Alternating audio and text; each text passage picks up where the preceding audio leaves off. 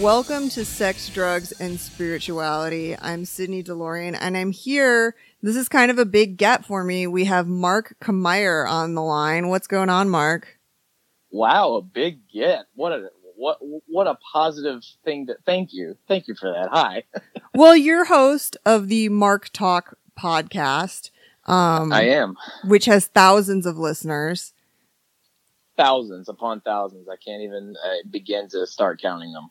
People are like, man, I want to know about this stuff. I better find out what Mark has to say about it. And you, it, you do a lot of, um, what would you call the genre that you cover? I don't want to say geekdom because I feel like that's stupid. It's not stupid. You pretty much nailed it. It is. I am the uh, the one stop shop network for uh, most of the kind of geekosphere, if that's even a word. I'm gonna I'm gonna say it's a word. The geekosphere. Uh, everything from your uh, the superhero genre, whether it's TV or most likely the films, uh, to lots of cool things in sci-fi, uh, fantasy. Uh, I talk a lot about Game of Thrones, especially right now because Game of Thrones is coming back. So there's lots to talk about. And, uh, yeah, I basically cover as much of the geek spectrum as I possibly can. Um, so people should definitely subscribe to Mark Talk because this is the final season of Game of Thrones. It's like kind of a big uh, deal. Yeah, um, it's a very big deal. it's sad. um, I mean, I myself am only on season two. Uh, oh my god. But um, that's okay. That's yeah, okay. listen, it's it took me a while to get into. It, it's mostly because if I watch television alone, I don't sit down and pay like I don't focus on it because I'm crafting or whatever. And oh, sure. so Game of Thrones is not a show that you can watch while you're um sewing a new dress. You, you no, no. It, it is a show that definitely demands your time and attention, uh, because, and I'm finding out more about this, uh, or finding more that, uh, during my rewatch of the whole series, there are things even early on in the show that, uh, you don't think about at first, but then the further you go on, you realize, oh, wait a minute, what they just did was a callback to two seasons ago. Wow, I should have really been paying attention during that episode. Well, that's the beauty of like really well written television is that you can watch and rewatch a series and you discover more each time. Um, I agree. Yeah. Which, and it's nice because instead of like flipping through, oh, we're in the era of prestige television. What should I watch? You're just like, no, I'll just watch Game of Thrones again and then we're good. and the, the, the horrible irony about that is it is a prestige era of television. And what do I watch? I don't know. There's too much. There's too much, Sydney. There's too much to watch. There is too much. I just I really focus on um and a lot of it's really really good and that's what makes it even more frustrating. Yeah, we don't have the time or uh, emotional capacity really to take it all no. in. I work. I have a job. and uh, unfortunately, it's not just the podcast. I would love to get to a point to where I can do that. Um, we all would. I uh I recently said I just want to reach a level of fame where strangers buy me stuff off my Amazon wish list. Um, oh, that's um, the dream. Well, uh, you have to.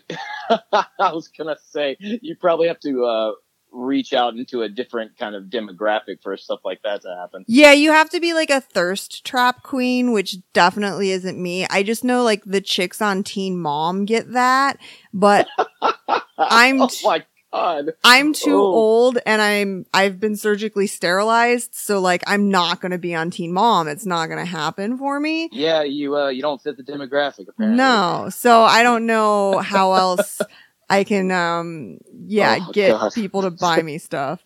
that just just saying the title got me heated. I despise that show so hard. Oh, let's unpack it. What do you just what what about it upsets you? What it upsets me it, the situation doesn't upset me because I know teen pregnancies happen. Obviously, I know that. What upsets me is why do we have to exploit it on MTV? You know, and it's, and they're not going out of their way to uh, exploit teen mothers that actually have. I know it's kind of a weird thing to say, but there are teen moms out there that have a sort of semi level head on their sho- shoulders. Obviously, not completely because hey, I'm a teen mom, but at least a somewhat level head. But that's MTV says no, no. Let's let's go find like the trashiest kids we can find and like with the most horrible situations possible. Some of it may or may not be fabricated. A lot of it would shock you of how true it is. Mhm. Uh, but it's just, it's, I just, I, I can't, I can't with that show. I will tell you, it is a it is a show that I I'm not up I'm not up to date on, but I have watched a lot of, and which is, I don't know what about it appeals to me. Maybe because when I feel like super overwhelmed with life, I can put that on and feel like okay, I'm doing okay. I'm keeping my head above water better than these people. Um, you would say, you would say this is your, your guilty pleasure TV. I, yeah, maybe. And the the thing that is so unsurprising about this show is there's one girl, Chelsea, who has a pretty stable family. Her parents are supportive. And Uh-huh. lo and behold, she was a teen mom and then she graduated beauty school and got a job as a beautician and like bought a house and like waited five years till she like met a new guy and got married. And you're like, oh wow, what a surprise. The girl with the stable family was able to kind of overcome this Yeah. circumstance. And then all the other girls whose families are a mess, um, they never really get their shit together. I, No, they, they never do. And, and it's like, hey, you know what? Let's film them. Let's, let's film them just absolutely collapse right before our eyes. I just, you know, I'm sure some people love it and some people will disagree with me. That's fine. I have a reputation of, uh, having a disagreeable opinion on things. It's, it's cool. I, yeah, I, I mean, I feel like because I am, I do watch the show Intervention. It's something that my boyfriend and I watch together. Oh, sure. It's, it's hard not to watch that one. Yeah. And then we recently finished this series called Love After Lockup, which is also a train wreck. Ooh, It's is people. it? Yes, it's people who start dating someone in prison and then it follows them as that person gets released. And it is the producer know they know what they're doing when they pick these train wrecks and like oh, of course. it's and so like yeah maybe I, I i'm not a great person for using the the misfortune of others but like it does give me a good perspective and maybe this will bring us into like the topic of today's show but like i tend to beat myself up a lot about stuff um I'm gonna go. I'm gonna go on a limb and say it's not that you're a terrible person because if you are, then the uh, thousands to millions to whomever uh, watch that show are also guilty. So yeah you know, well or you're in good company, I guess. Yeah. Um, but yeah, I, I tend to, I tend to be harsh on myself and I, I hold myself to maybe too high a standards and I, I beat myself up that I'm not doing enough or I'm not doing well enough in life. But then like I watch shows like that and it, it makes me feel a little bit better. Um, sure, yeah. so, so yeah, it, uh, I don't know. It lessens. Well, that's a yeah. There, there's a segue if I've ever heard one.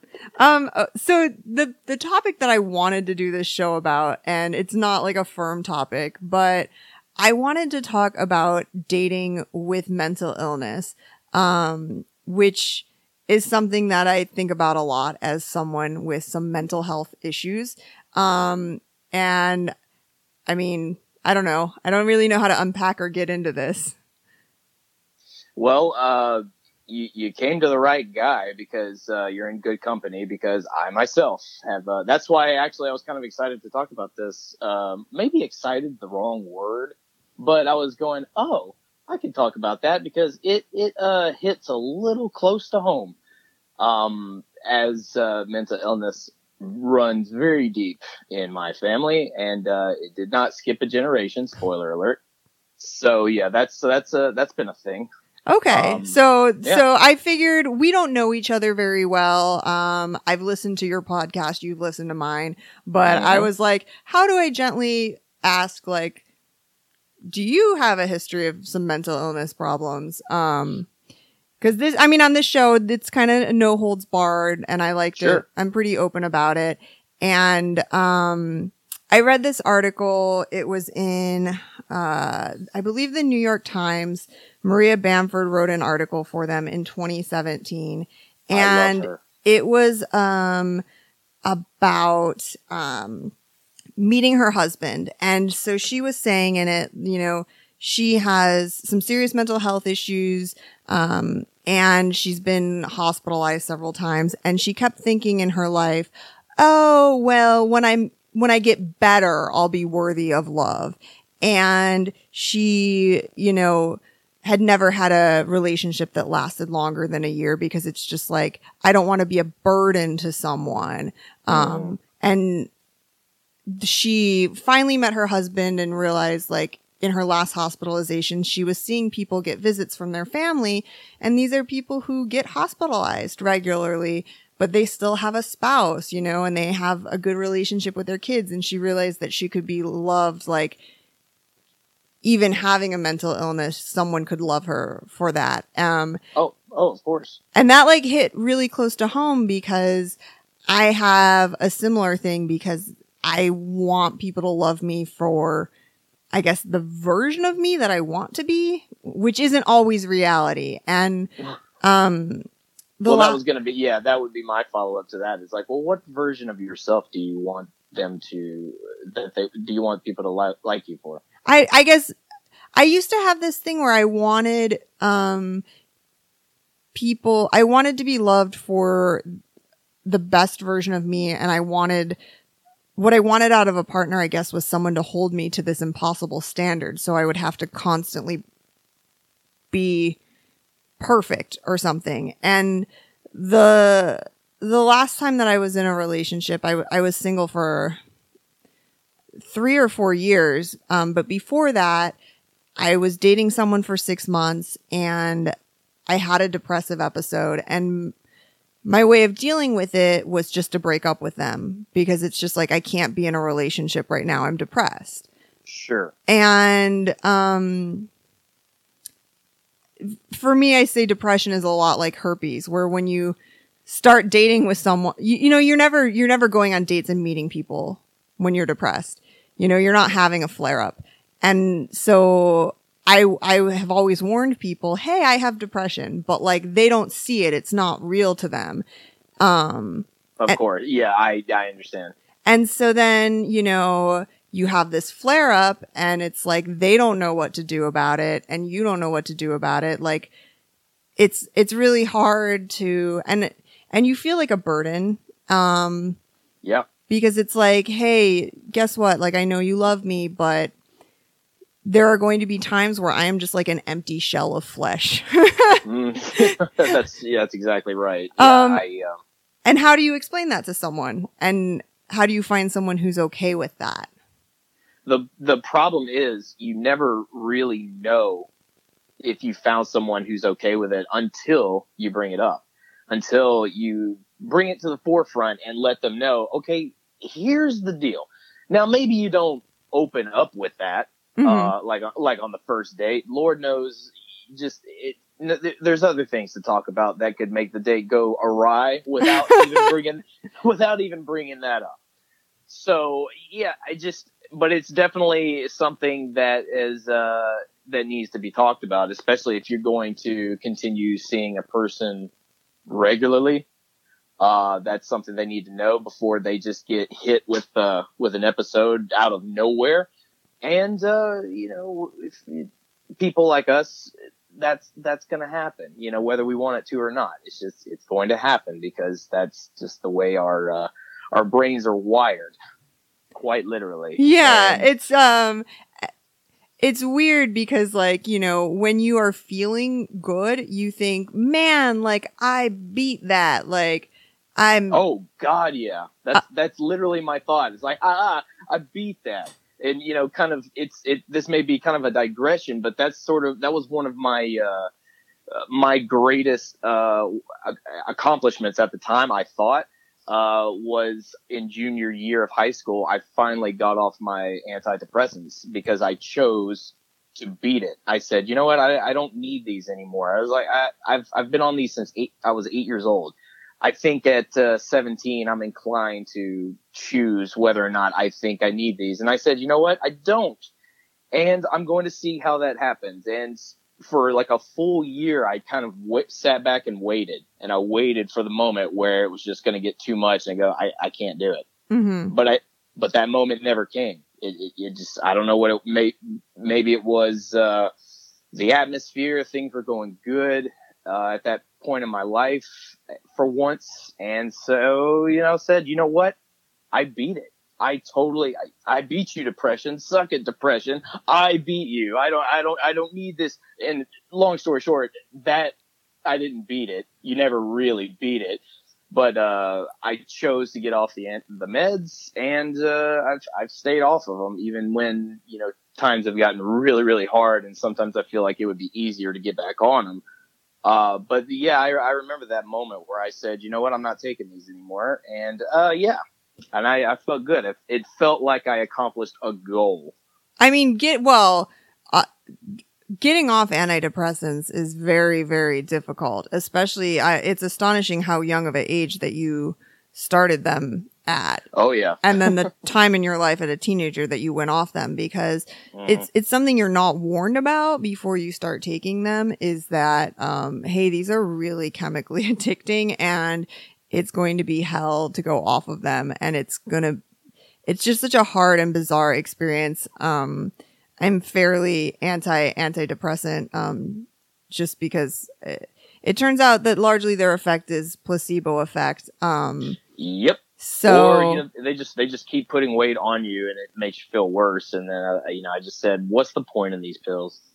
I, I sometimes go I'll, I'll go to the health food store and I I like openly admit like I'm shopping for snake oil and it'll be like all right I'm having a depressive episode working out's not making it go away I feel Mhm. terrible I'm waking up crying what fucking snake oil can I talk myself into today and I'll be like oh you know a B complex vitamin a like reishi mushroom latte mix sure um and that's kind of my thing where I, I admit to myself that what I'm doing is buying uh, snake oil, but it's like, yeah, I'm like, I'm, I just really don't want to go back. it's your substitution. Yeah. And I just, because Yeah. I don't want to go back on meds and I know that's not what's going to work. Yeah. So, Yeah. um, so yeah, um, what in your experience has dating been like, uh, as someone with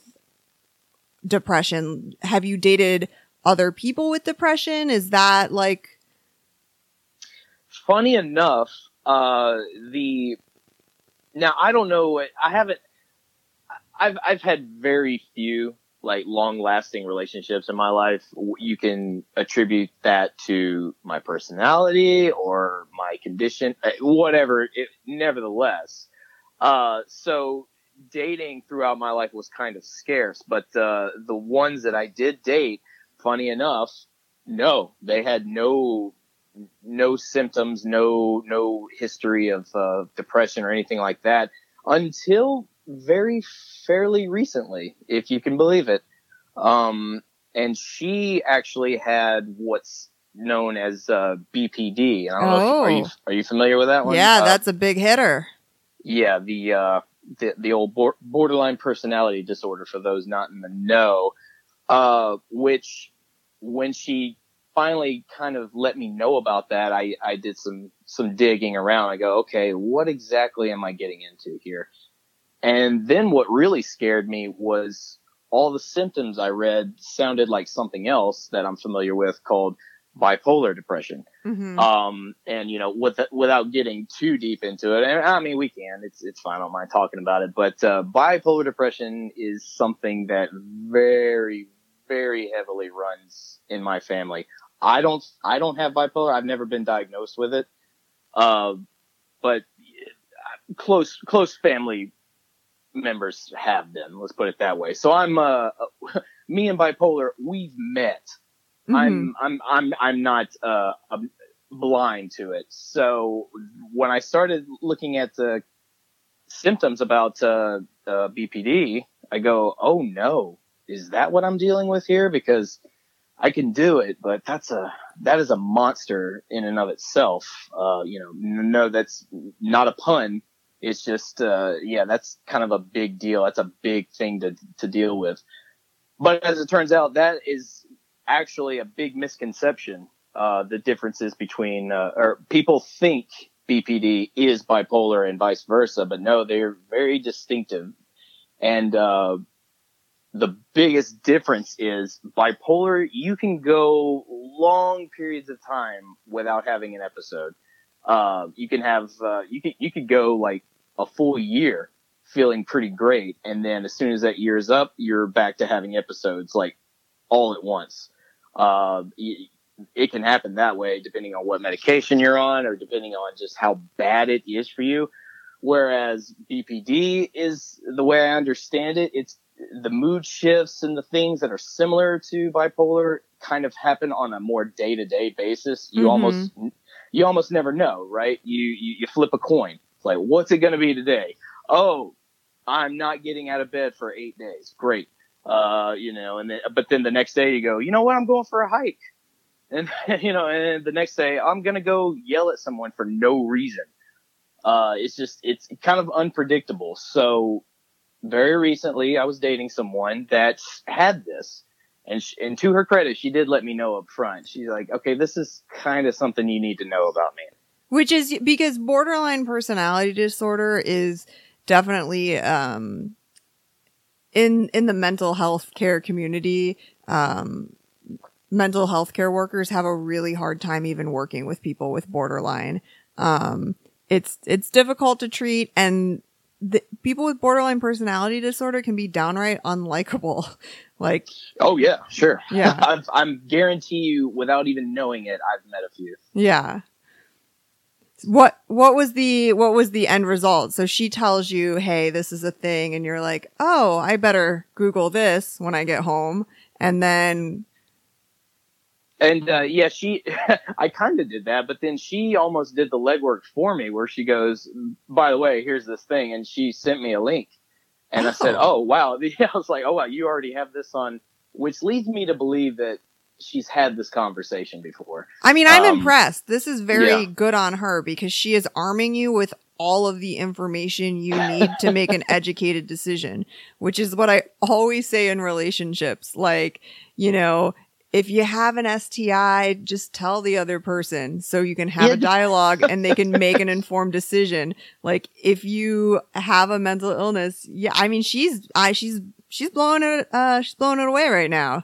Oh, she she's well versed, very yeah. very intelligent. That's you know her her condition be damned. She that does not take away from her uh her ability to uh spread knowledge, and that's what it's, that's what it's all about. That's what it's all about. But uh, as far as end result goes, that aspect of of herself isn't really what killed the relationship. And I, I, I almost don't even want to say killed because we're we're still in each other's lives. We just don't. Uh, we're not we're not consistently dating. You know, we're, we're still we're still maintaining a I guess a healthy friendship. You know, mm-hmm. it, it is what it is.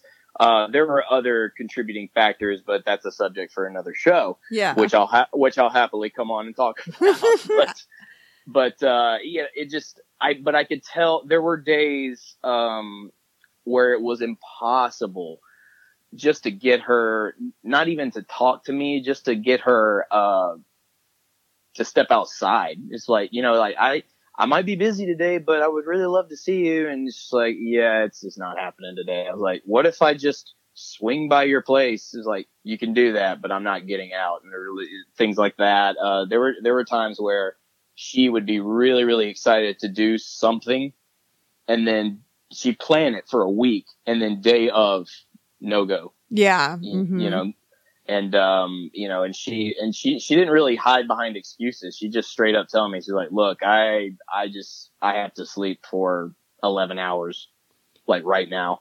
Like, okay. I mean, um, I get it because I yeah.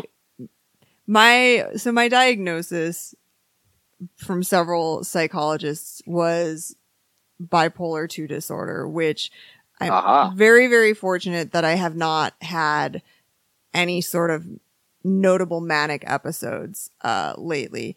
Um Good for you. That's awesome. because I I heard once um someone said uh depression is letting your life fall apart around you and mania is actively destroying your life and I can I can definitely say that that is true oh, yeah. and I used to like really fuck up my life when I'd be manic and I would fuck up my relationships like be like I I can't be tied down I'm going to break up with him like cuz one of the things with mania is like hypersexuality and it'd be like I just want to fuck everyone and then like I'd break up with my partner and be like man I I don't really want to fuck everyone I really wish I wouldn't have You know, bro- come to think of it, that's not a great idea. I Yeah, don't wanna do that's- any of that. I don't I can't really get into all that. And then what I would learn is when I was having manic episodes that I would just stay put and be like, just don't, don't leave your house.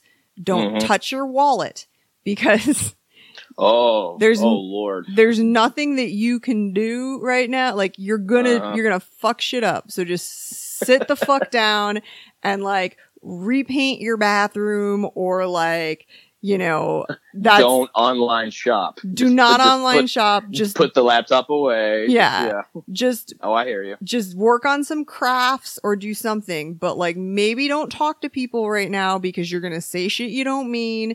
And like, so I definitely get that. Hey, not, hmm not feeling great right now. Probably shouldn't see you. And it's really hard for like the other person to not take it personal. Like Yeah, I agree. if the person you're dating is horribly, horribly depressed, it's Mhm. really hard not to say, what am I doing to cause this? What can I do to fix this? Cause you just want to fix things instead of going, it's like the flu. You gotta let it run its course. You, there's nothing you can do.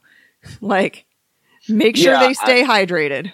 That's that's exactly right. I I have to explain that to some people as well, like because there I have days where, uh, luckily for me, these days the depression doesn't uh leave me debilitated. You know, I can still do things, but it's it's more like there I'm gonna have days where I'm not going to text you, I'm not going to call you, you're like you're not gonna hear from me there, and it's nothing personal on you. That's just a me thing. I don't want to interact with humans today, like at all. Yeah. And you, you're, you're just gonna have to accept that I'm gonna have those days and just not take it personally. But it always does. because People- they do, they take everything personally. yeah. If if if they don't, they people that don't understand the the mental illness, they because they don't have it or they just don't understand it. They'll then it's it's everything is about them. You know, it's, it's just like it's me. Uh, you're not paying attention to me today. Me, me, me, me, me. It's like because I can't deal with anybody right now. It has nothing to do with specifically you, unless it does, and that's fine. But it, whatever. It's it's it's mainly a people thing. In at least in my uh in my area. Um, yeah, I've had to, humans are inherently, uh, solipsistic and like, they only think about things in regards to how it affects them.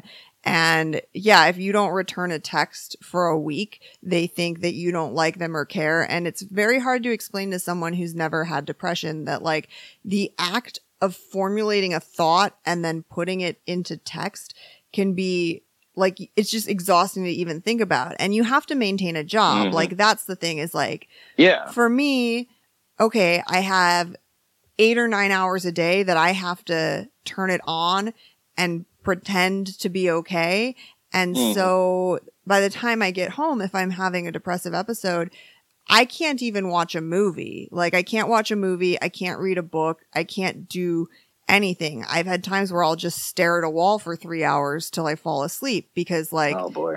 I had my wad, I shot it at work, just maintaining it. And then, Mhm. you know, and so yeah, interpersonal relationships are, they do take a lot of energy. And if you're barely able to shower, I've like had those days where I just, I shave like one leg and I'm just like, I can't even do the other one. Oh I'm, god. I'm, wo- I'm wondering if it, if it'll ever get to the point where I just shave half my face and just like let the other half be a beard. Like, no, I'm just not feeling it anymore today.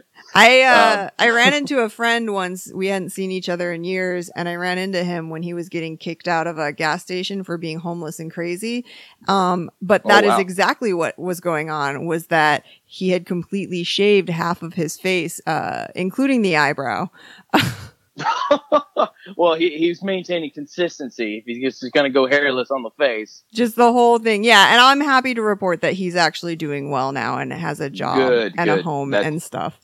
Um, but that's always like that's a weird state to run into someone you haven't seen Yeah. in a while. it's like it's like, bro, I know you're I know you're doing bad, but you need both eyebrows. You just, you just need it. You need them both. Step number one in getting your life back on track and entering mainstream society: two eyebrows. Two eyebrows. I mean, you can either have them both or don't have any. I mean, you can't you can't have one. You Yeah. can't have one. It's Just- just not the way it works. No. But you know, but but the texting thing that's that's that's an interesting thing because I find that dating and texting is this they go they're it's a game that go hand in hand and I hate the game. I absolutely hate it because uh, forming a text shouldn't be hard and in some regards it's not. You just simply say hi. But now here's the thing. You can't just say hi because hi is so bland and boring and hi there's no emphasis on anything. You can't convey tone on text. So when you just send a simple hi it's it looks unenthusiastic and then therefore uh the person on the other end thinks wow it really took them effort to just say hi Th- this person's not even worth my time anymore Yeah, why aren't And- they sending me? I don't know how. Like Where's me, all the emojis and the and the exclamation? There should be three exclamation marks at minimum after this I and hi. But no, there's no exclamation marks. This person's not excited to see me. When the reality is this person's just kind of like, if I say what's up, that sounds corny. If I say how you doing, that's gonna ah no, what do I say? What do I say? I got it. I'll keep it simple and smooth. Hi. hi. And that just wasn't good enough. No, but this you. is uh yeah. You have to, like, there's no way to start like a spitballing conversation through text. Like, there's just no I- way. I had a uh, I had a- a lady friend one time who despised the fact that if if she sent you a text and your response was "K," uh, she absolutely would go off the rails because she hated that so much. Like just K. And all the question was, all I did was say like, I, where do you want to meet? And she would give me a response and I go, K. Yeah. Did, is I mean, did, did I need anything more than that? Evidently, I did because next thing you know, I'm getting my head shoot off. I'm like, whoa! Oh man. And she was a friend of mine, so I, I had no no problem going like, okay, slow your roll, and let's let's not let's not go there because you're gonna really offend somebody when if you do this to them. yeah. Uh, luckily, I'm I'm very cool headed, but uh, uh, I I thought that was hilarious. So me being me, every every time I would text her, I would always end things with a K. you have simple to. K. Just a simple K, just to mess with her mind because I knew she hated it so much. I yeah, that the texting world is a whole thing and it's like um it's like a love language that people have now where if if you're dating you have to con you have to be constantly connecting throughout the day. Like you have to be sending memes. And for me I'm just I've never been that type of person. Like my best friends I see maybe once a month I have one friend who I see her maybe twice a year. She, I mean, we don't live in the same state, but like, oh right, we don't talk regularly through text. We just, when can we get together? And then Mhm. that's when we talk. And so the sort of having to talk to someone all day, every day and share the memes and stuff. And I'm like, dude, I'm like, at, I have a job. I'm trying to read Yeah. a book. Like, I'm, I, Yeah, I I, get- haven't even my- finished Game of Thrones and you're fucking blowing up my phone. I don't have shit to say to you. I have to pay attention. There are things happening. There's I'm only on subtitles. Actually, I find that if you if you tell them that now via text, like I need you to maintain silence. I'm watching Game of Thrones. A lot of them will go, oh, oh, oh, yeah, you you do you. Yeah. I mean, my boyfriend would really love it if I was that serious and committed to it, because that's like his show, and he has a buddy who's a retired police detective um, that he watches it they watch it together every sunday. And i'm Mhm. very excited to meet this buddy because he's a retired police detective. He's worked on some big cases um, and he's kind of like a surrogate father to my boyfriend. So my boyfriend's like Ah, can you okay. please get caught up on game of thrones so you can you know watch it with us? I'm like yes because i want to get into the fam um, Yeah. I want to talk about crime stuff with this guy, but, uh, you know, I, I'm just not, I'm just not rolling with it quick enough. It's not. It's not. It's not happening for you as quickly as they'd like it. And that, you know what? I can understand that. I've uh, I've talked to a lot of people that it, it's taken them a while, and uh, but eventually they come around. So I I can tell you if you stick with it, I, I assure you, you're you're before you know it, it'll get its hooks deep into you. I just can't binge watch it. It's, um, I've never, Oh, I'm not super sensitive. Like I watch, I read medical journals and I watch like surgery videos and none Sure. of that bothers me, but there've been some things on Game of Thrones that have stirred me up a little bit and I've had to, you know, do a, a pause for diarrhea. And, um, and so it's not something that I can just like crank out, you know? Ah, Uh, the beauty of Game of Thrones. I, I tell people before they start, I said it's got everything, and I get I give them all the I list all of the things that are disturbing at first, mhm. and you know when I see their their faces change, I go, oh, but don't worry, there's also this, this, this, this, this. It's got it all. Yeah, I probably would. I would roll. I I think I'm getting like softer as I get older. Um, and things just affect me more. And so if it weren't quite so graphic, I probably could roll with it faster. And Zach has offered to tell me when to cover my eyes or fast forward, but then I would be missing plot points. So it's like, hey, don't, you know, you got to power through. Um, yeah, it, and it, it is a it is a violent and sometimes disturbing show. I won't I won't lie to you, but uh, and and you're you're in season two. It's only going to get a little bit worse the further you go along. See, I But might- It's it's it's great. It's great storytelling though. Like if you if you watch it uh, for the overall picture, you can say, all right, I I'll, I'll I can stand with a little blood and gore, I guess, if as long as I get to know what uh, what's happening over here in this realm. I'm just concerned because all these bitches are like horny all the time and they're totally DTF these guys. And if it were me, I'd be like, all right, men, can you please work on developing indoor plumbing, like some sort of like city infrastructure so that I can wash my puss regularly? Because I, I mean- tell you what, before I want, before I'm like horny just to like fucking suck and fuck some dude, I want to Mhm. have a shower and I want him to have a shower. And so I would be like, can you guys stop killing each other? I know winter's coming, but like, can we get oh, some? You, oh, you don't even know. You don't even know. Winter is coming so hard. I just like, can we get some aqueducts first? Can we get something? I don't think the the realm of Westeros is is uh that hasn't graced their presence just yet. I don't, yeah. to- th- So, and like maybe in this realm, like, you know, pussies don't stink and dicks don't get cheesy, but like, oh, make no mistake about it, because I've read the books. Uh, dicks stink. Uh, And the pussy stinks. Yeah, Okay. yeah. The, the books go into more detail of that it, uh, than the shows do. Thank God, because you want to talk about some cringeworthy stuff. The books go into a little too much detail sometimes, but it's it's. I just, but I can't look away. I, I just can't. I mean that that show just hits me right in the spot uh, that it needs to hit for me to just pour my love into it. But I understand what you're saying. um, uh, it's just, what do you do? What do- I don't know.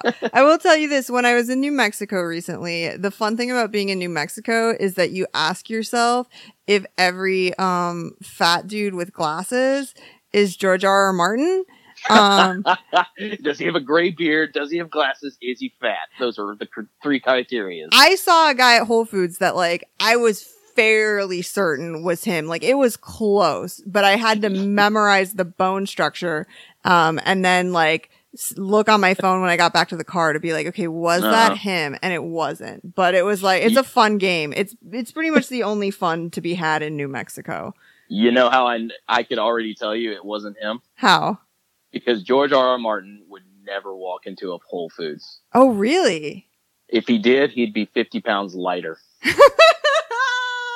I'm sorry, George. If you're obviously you're listening, I'm sorry, but I need you to stay healthy and I need you to finish those books. Okay. Thank you. Well, the only grocery stores they have in Santa Fe are Whole Foods and Sprouts, but uh, you know they got bakeries too. So Huh.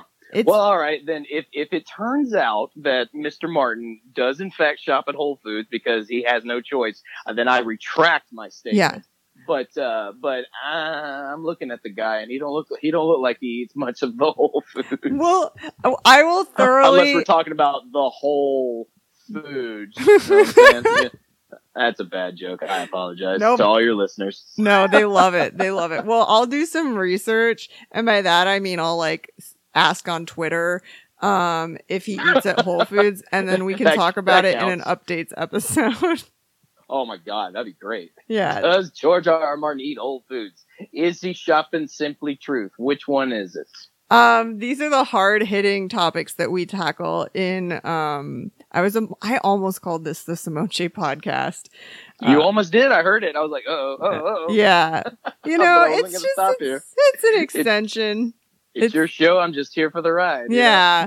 yeah. It's, uh, it's, uh, weird to not call it that, but it's, that's not it anymore. Um, No. so, but feel free to listen to our back catalog because those episodes are still available and they're great. Um, they are great. So yeah. Uh So mental illness, am I right? What a bummer. What a bummer. So I was that the thought had just hit me. Like, oh my god, we derailed the topic of conversation so hard. this Oh. I'm gonna rename this game of depression. Uh oh, brilliant. yeah, there we go. But You- I think like the the real nut of this topic is like if you people need to be strong and like um how should I articulate this? They should be strong and like secure in themselves before going into a relationship no matter what. But particular That's true, but I, I would feel like I'm sorry, I don't mean to interrupt. I'm just saying, uh, uh, self secure, like insecurity is a is a real, real bitch, especially with depression. You I'm sure I don't have to tell you. yeah. Uh, and, and so yeah, it's it's kind of hard. I would just I would just add to it, uh, communication. Communication. Communication is, is key, especially if uh, if you are one of those uh, going through the uh, the mental illness train and and you're with someone that you think or hope can cope with it or deal with it or I don't know. It just it just communication is very much key because you know some people don't know how to deal with that and uh, you know and you don't want to feel like any more of a burden than you might already feel. So, but it's just better to let people know. Uh, not on the first date though. Let let things just play out Ah. organically. Uh yeah, I always let them know on the first date. I'm a I'm a real gem. um but yeah, I feel like you know, if somebody if you date someone who had cancer and then they're they their cancer comes back, like you don't take that personally, but if you date Yeah. someone who had depression and it comes back or they have anxiety or they have, you know, if they have anxiety and they don't want to go out with you, it's like oh, where's my fun girlfriend that used to go do stuff with me and now she won't leave the Mm. house or she doesn't want to go out with me or she doesn't like like people take that personally. And so it's you need to find somebody who's able to be I guess chill enough to not be like, "Oh, this is about me." And edu- you know, how Yeah. this thing with like send that the girl sent like links and stuff i think is really cool just to help them educate so like when it does happen it's like you know when you have epilepsy telling people around you hey i might have a seizure when it happens this is what you do um See, that's that's important things to know right off the bat. I think.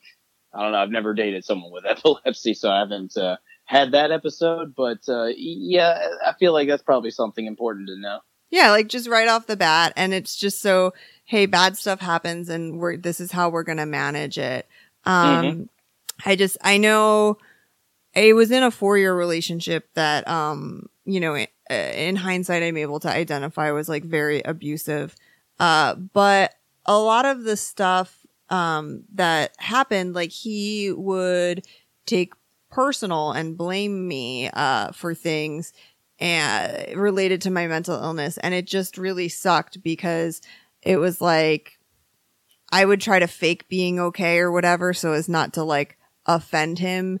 Um, Sure, yeah. and that- that's always like I if hey if someone comes to you and says like hey I have uh, borderline personality disorder or, or I have anxiety disorder and it affects my life in these ways. It's okay for you to say, you know what? I don't know that I'm emo- I'm equipped to handle that. Like, Mhm. you know, uh, s- someone when I when I was a kid, I babysat sat for this woman, um, and she uh went on a date, and I babysat her kids. And when she came home, I said, "How was it?" And she goes, "Oh, he was really nice, but he has schizophrenia, and like he's in treatment, but." I just don't know that I, that's not something I'm willing to take on. And as a kid, I was like, I don't, I guess I was super liberal because I was like, how dare she? Like, how dare she stigmatize them? But like as an adult, it's okay to say, "Hey, I'm a single mom with two kids. I can't enter a relationship with someone who has a mental illness that dramatically affects their life."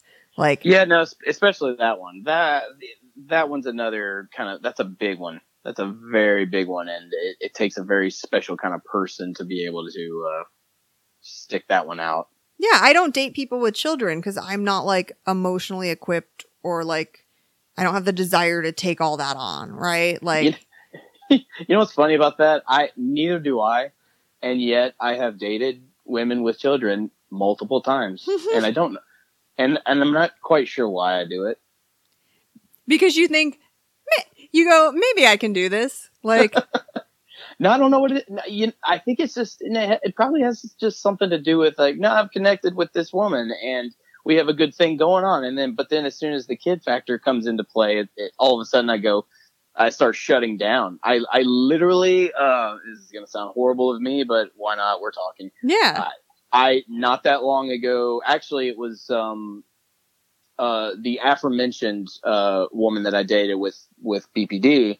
We took this long break from dating, and then uh, I dated somebody else, and that woman had like several children. And I said, eh, you know what? It, it's fine. I'm just going to get to know her and see where you know where things go. Things started going pretty quickly. Uh, on the good, at least on the good side, because we connected so well. But the problem was, at one point, I still hadn't met her kids, and I still the thought in the back of my head was, "Oh God, that's something I'm going to have to do." and it felt like a chore or something that you dreaded. It, a little bit, and then it just I don't know, and I don't want to say it, it gave me horrible anxiety, but something happened because I basically kind of sabotaged the relationship. I said, you know, I'm not ready for this. I don't think I can do this anymore. And, uh, and that was, she did not take that very well because why would you? And, uh, I just kind of had to bow out because that, the, the aspect of, uh, taking on a responsibility that may or may not have even been mine, Mhm. uh, was just, the thought of it was a little too overwhelming for me. I- And, uh, so, yeah, yeah. I think it's good to like now you know your limitations up front. And so you're able to go like if someone has young children, you can say, God, I mean, in a different world, I would go for that. But in all things being what they are, I shouldn't because I I dated someone for four years who had a child and I didn't want Mhm. kids and I never wanted to have kids and it was such a point of stress in our relationship because like I didn't like spend like when we started dating I was still drinking and when I drank I thought everything was a great idea. I was a super fun oh, sure. I was a super fun drunk. So like, fuck yeah, I want to go to the chalk, the park and color with chalk. Like, fuck yeah, I want to do this or whatever. And like, when I quit drinking, um, first thing was I had really bad panic attacks for a year, which is totally normal when you get sober. Sure. Um, and we discussed that in our episode on alcohol.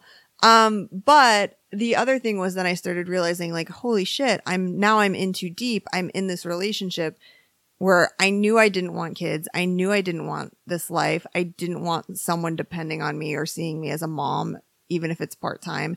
And now Mhm. I'm in it. And then like, yeah, like what the fuck do you do? Cause you already have feelings for the other person.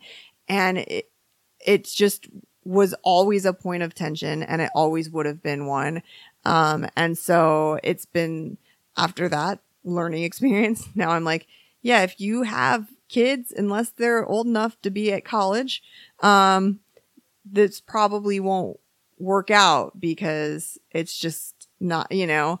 Yeah, that's just a that's just an aspect of of your your personality or your you know just it's how you feel about it, and you you're not ready for that. You're not. You probably won't be ready for that, and that's okay. No, I Uh, mean, it's, yeah, it's I've- just it just is part of who you are. I, I one of the things was when I was in that relationship, I was very, very, very deep in my eating disorder at the time, and I Mhm. had an intense paranoia of like her giving it to the daughter because he had a daughter, and I was like, Mm. this is a thing that I was trained behaviorally that like I learned from my mother. And it would be my, like, I wouldn't wish this onto someone else, like, onto my worst enemy. And it, like, made me really paranoid to, like, was she going to pick up on this? Like, we're sitting down to dinner and Sydney's not eating. I don't want to eat. I want to be like Sydney. Sydney doesn't eat. Like, that sort of thing. And I just was okay. like, I was like, I don't want to be around this kid because I'm going to fuck it up. Um, and then, you know, after that, I also just, I, it's just not a lifestyle. I don't have, I don't have the uh, financial or emotional reserves to be a parent. And I, have, Right, I have since had key parts of my reproductive system, uh, incinerated. So, um, Well, there you go. I mean, yeah, you're right. It is. It is a. It's a lifestyle decision. You know, don't uh, don't let anybody else tell you differently because it is. yeah. And, And- people are like, and, oh, when yeah. you're older, I'm like, bitch, I'm old. Like when you're older, you'll feel the same way. I, yeah, I was I was told that in my late twenties, and I said, "Oh, really? When I'm older, I'll feel differently." Yeah, when I'm dying, maybe. No, no, thank you. yeah. Maybe when I'm in my nineties, I'll be like, I totally want to be a parent now. It's like oh, I should I should have totally had kids. It's like no, it's just not. It's not. No, the world doesn't need more kids. No. You know, especially especially right now. I don't want to bring kids into into this right now. God.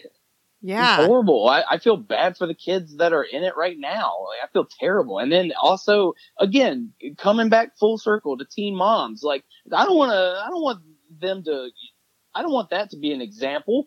You know, it's Yeah. like, look this, this is horrible. I don't, I don't want it. No, I don't need, that will give me more ex- anxiety than anything, uh, thinking about bringing kids into the world.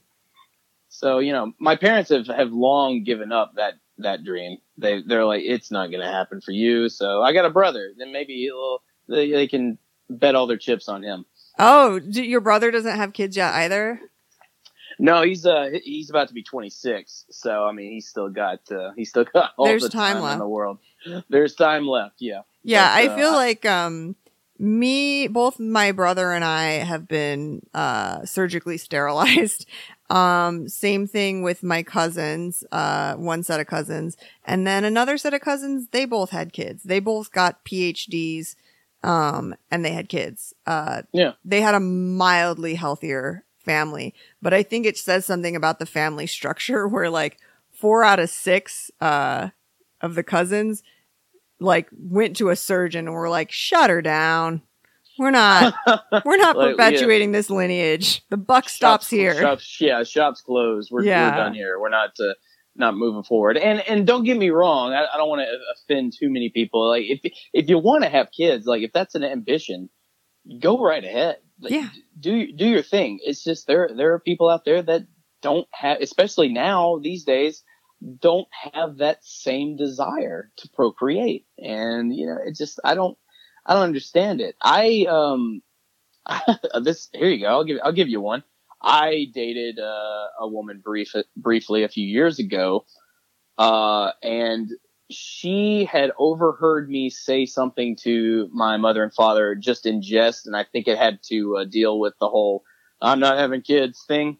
So the next day, uh, she sits me down at a coffee shop, and she and she said, "Let's talk about our future." Oh my I go- God. Yeah, she, she said, "Do you see a future with us?" And I go, "Well, do you?" And she says, "Well, here's the thing, though.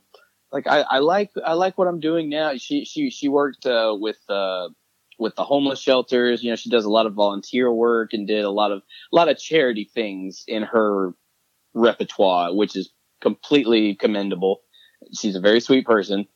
But she t- she tells me that her ultimate goal was to be a stay-at-home house mom in that she wants to stay at home, have kids, raise them, and be able to stay home and raise them, and then have enough time uh, uh, in her free time, quote unquote free time, to go do all her charity and world saving things.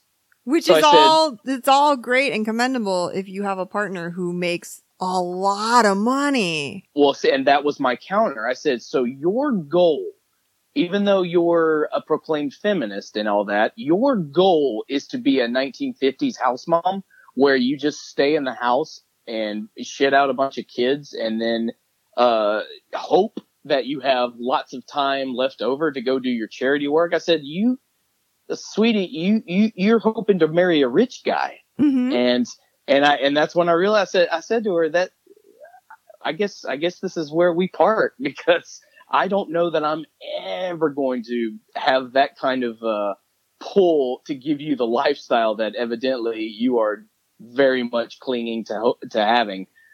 Yeah, And so, talk yeah, about a pipe dream in this Yeah. economy. I mean, come on. Most I know. I, I just I didn't understand that, and uh, so I can I can say we we ended things mutually and without uh, disdain. But I was baffled by what she said. I was like, that doesn't make any sense to me. But okay, sure, why dare not? to dream, girl, but you your it's your time is ticking on that fertility until you meet someone wealthy enough to support you. Like I mean, she was 24 when we had that talk. all right, so, so, she has this was this was only a couple years ago. she has some but years, but still. You she hit some uh, years, but you know. You hit. I think it's like after thirty five, it's considered a geriatric pregnancy. Um, so I, you you could be making that up, and it's or telling the truth. It's still funny. no, it's you it. totally the truth because once you turn thirty, your fertility just starts like falling, and so um, a lot of women because the culture now, you know, over the past like. 50 years since women go to college and have careers now and they get that going before deciding to have children and Uh-huh. it's kind of been told like you can have it all. Have a career get an education have a career and then start your family. And then women don't even start trying to get pregnant until they're into their 30s and then they're like oh fuck. It's not just like happening when you're when you're 20 you get pregnant on spring break you know like Sure, yeah. you go back to some dude's mud hut and you bang and you get pregnant and i know more than one person that that's happened to um Hell, in your 20s, you don't even need full penetration to No. have it happen. just they have to come somewhere in the general vicinity and you're good. But yeah, Yep. once you turn 30, it starts falling. Um, Oh boy. I know. Yeah, it's it's weird. I had it was I before I even met um Mr. DeLorean in person. He's a phone person, which I appreciate. Let's talk about texting. Oh. and when you're oh, okay. when you're online dating and you have to like be having all these text conversations and like you never get a feel for someone through text. Like you just no, don't not at all. I once had great emails with this guy, and then I met him um, on a date, and the dude had like full blown autism, which I'm not saying is a deal breaker, but it's not what I expected based on the way he wrote. But he had a master's in writing, and he wrote like a normal person. Um, Uh, but he was on the spectrum. he was like deep in the spectrum, like Oh boy. closer to Rain Man than not. You know what I'm saying? And so. Ooh, yeah. So that's why I'm like, you can you can text with someone all day long and think you're hitting it off, and then you meet for dinner and it is awkward as fuck. I once Oh, I can't tell you how many first dates I've had, and that that was we went no further because we would only talk via text or you know uh, email or dating app. Ugh, I know. hey, Uh, hey, a- and we then all in do it. Yeah, I know. We all do it. And I, I absolutely, I hate myself when I, when I, I'm literally, if I, if I'm on a dating app and I'm just scrolling through, like swiping left or right, I'm literally going, I hate myself, I hate myself, I hate myself. You know, I, I make a little song out of it. It's fun. But yeah, I've had many first dates that do not progress because they, in person, it's just, it's bad enough that I'm already feeling awkward anyway, but I can at least make good conversation. Uh, or if I can't, I'm gonna fake it to make it look like I can yeah, and you because you know how a conversation works because you're not an idiot. So you because like I'm a I'm a I'm a functioning member of society. God damn it! But sometimes on the other end, it's not reciprocated, and I just go, Oh my god, what was it all for? Yeah. You're like, I just gave myself carpal tunnel texting with this person all week that I was so excited to meet. And I, I once, that happened. Texting for a week. I'm so excited to meet. Um, Mhm. thank God I, I was like, Hey, meet me for coffee before I have to go to work. Um, 15 minutes in, I checked my watch. Like, Oh boy. and I just was like, Jesus fucking Christ. So I appreciate that Mr. DeLorean is a phone person. So we messaged a little bit. Um, and then it was like, Hey, here's my phone number. And he's like, Let, when, when are you free to, like, for me to call you? Um, and so we talked on the phone for like eight hours before we met in person. Um, Good God. I know, have like, to, what do you have to talk about for eight hours? like that's a that? lot. We're like it was like teenagers. I was like I was like yeah, give me a call. Like we'll chat, you know, because like the way our schedules were, we couldn't meet up for like a week, and it was Sure, like, yeah. well, let's not text for a week. Just call me, whatever. And so yeah, we ended up spending like four hours one day and four hours the next day talking on the phone, like between my shifts because I work doubles. And Mhm. um, anyways, that was a Well. long way to get to. Also, he's a podcast person. He's also a talker. So conversations just happen. But part of that oh. conversation before we, we ever met somehow came up. I was like, Hey, just so you know, I had my tubes tied. So like, let me just, just just throwing that in there for you. yeah. And I was like, I'm not saying that because I'm like, Hey, I'm ready to take some loads. I'm saying that because we seem to be hitting it off. And like, if you wanted children in your future, I need you to know that like, that's not an option for me.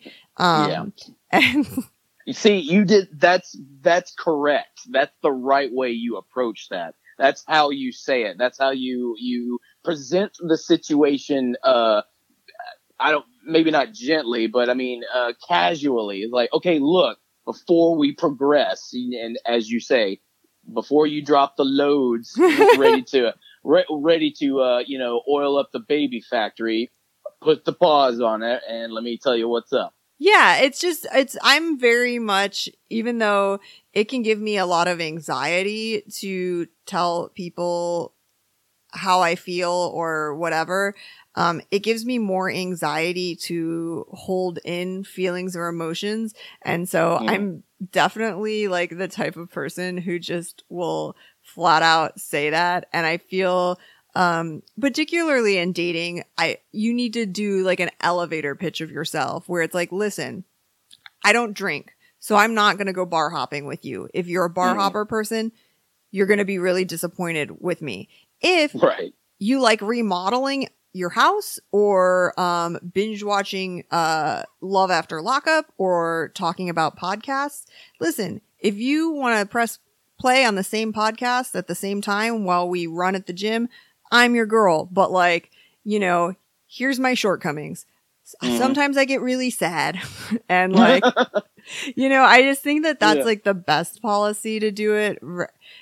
Like, all about communication. Yeah, that's, g- that's, get- that's what it's about. give the other person the best uh user manual that you can for yourself. I should. Oh man, I should totally write a user manual. oh my god, for please do. I should do that. Yeah, and I'll I, I'll give you credit in the uh, in the linear notes. But uh, yeah, I should I should write a manual. I would love it if all of our listeners, maybe this is like a fun, especially a lot of the people who listen to this show, um, are like journaling types. Like maybe your journaling assignment can be to write a user manual for yourself. I work Please do that. I used to work with this guy um, named Pickles, that not his real name, but his nickname. And he was I would hope not, but go ahead. yeah. He was a nice young guy and he was um about to move in with his girlfriend. It was their first time ever living with someone else, you know, living with each other and he had type 1 diabetes. And one day I looked over cuz he was at his cubicle on his lunch break. I'm like, "What are you doing?" And he goes, "Oh, well, you know, I'm moving in with my girlfriend and I'm just making like a PowerPoint about my diabetes um just so she has a better understanding before we live together on like how it affects my life and and what it is. And i was like Dude, i was like man, he made a PowerPoint. he made a powerpoint. He's like yeah my my girlfriend and i do that a lot. Sometimes like if we have an argument instead of like if we disagree on something instead of having an argument we'll make powerpoints just to be like And I was like, I on I like loved it. He's like, yeah, like she used to complain that I always picked the movies when we went out to the movies, but then I did a PowerPoint with some charts that showed like, yeah, I pick the movies we go out to see, but we spend more time watching things at home and you pick it 80% of the time at home. Now, sweetie, if, if, if you turn to slide five here, you'll see the progression of uh, the ratio between what I spend on the days versus what you spend when we go out and you, it's on your bill. And you see that I am, wow, that's just, that's, that's ridiculous. Yeah. But if it works, I guess it works. But I just, who's got the time to do that? Well, you do it at your desk job, so you're getting paid while you do it, is what I learned. I wouldn't Oh, do God. that in my free time No. because outside of work, I'm too busy producing all this glorious content. But um, exactly. if I had a desk job, yeah, I might fuck around, make a PowerPoint. God, I just, ugh, that, well, kudos to you. Kudos to that guy and, and his lady. Uh, I just, no, I couldn't do that. I'd, I'm, I'd rather just, you know what? Hey, I'm, I'm calling you because we got to talk about this and I don't have time to make a presentation about it. If you want a presentation, we'll have an in-person conversation because I'm nothing if not a uh, performer. There we go. so this is we've learned a lot this episode. So much. Make a phone call instead of text. Give people a user manual. And it doesn't have to be a long phone call. It's just, you know, my phone calls are not long. They're certainly not eight hours. That's Yeah. fine if they are. But my, my, mine are straight and to the point, you know? Yeah. Mine hey, mine usually are except for when I call listeners um or people that I met on Twitter cuz Oh, well, there you go. that's my life is that I get text messages from people being like, "Hey, call me. I'm about to smoke a joint at a park." And I'm like, "I guess I'm not doing anything right now. I'll call you." Oh, you got to be careful with that. I know. I have I have very uh light boundaries. Um it's not like every day, but every once in a while. Um it seems like there's probably a lot of sifting through a lot of garbage. um no, I everyone who contacts me uh, like from the podcast fam is actually like really cool. Um, okay, good, good. yeah. I just, I didn't know if you were getting like just messages you really don't want. No, fortunately, my personality is such that I don't get people hitting on me. Um, and it's mostly just like cool, uh, open-minded people who want to talk about shit. Um, and a lot of like, a lot of like hot young chicks. That's like the main demographic for this show Hey, well, there you are. is like, yeah, it's just like beautiful young women doing cool stuff with their lives. And, uh, I don't know how I got so lucky, but that is my, that is my demographic. Oh man, I don't. You, you'll have to let me know what that's like. I don't know what that's like. well, hopefully now we'll have some crossover listeners. That's That would be fantastic. yeah. Um all right. Well, uh at the end of the show we just tell everyone to have a happy hump day. Have a happy hump day.